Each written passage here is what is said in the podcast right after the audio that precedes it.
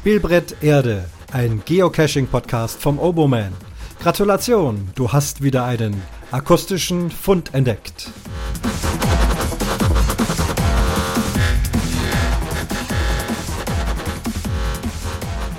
Das ist schon der Fund Nummer 24. Ähm, ihr solltet zunächst den Fund 23 hören. Da geht es um den vermeintlichen äh, GPS-Zusammenbruch heute am 6. April. Ich habe gestern Abend aufgenommen, heute früh veröffentlicht und jetzt ist immer noch der 6. April und ich war natürlich neugierig und bin auf den Balkon gegangen und habe meine eigenen Garmin GPS-Geräte ausprobiert, sowie das Auto Navin, übrigens auch von Garmin. Soll jetzt keine Garmin-Werbesendung sein, ist halt nun mal so. Ich habe eben diese Geräte und habe sie ganz gern. Bevor ich kurz darüber berichte, ähm, liebe Kommentatoren, ich weiß, es stehen noch Kommentare aus, auf die ich noch nicht eingegangen bin. Das mache ich dann in der nächsten Folge, im nächsten Fund, wenn ich ein bisschen mehr Zeit habe.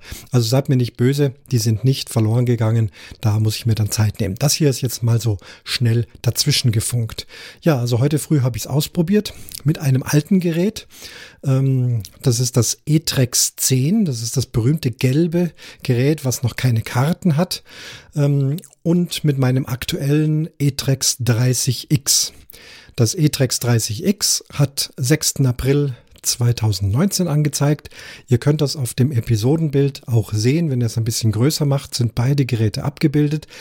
Und siehe da, das gelbe, das E-Trex 10, das ich ja nun schon viele Jahre habe, ähm, zeigt an äh, 21. August, ähm, ja, ich glaube 1999, habe es jetzt nicht mehr im Kopf.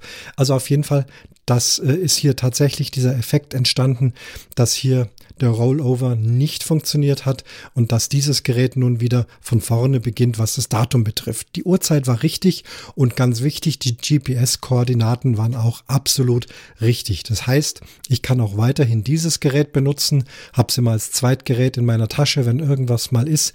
Koordinaten zeigt es auf jeden Fall an, aber momentan das falsche Datum.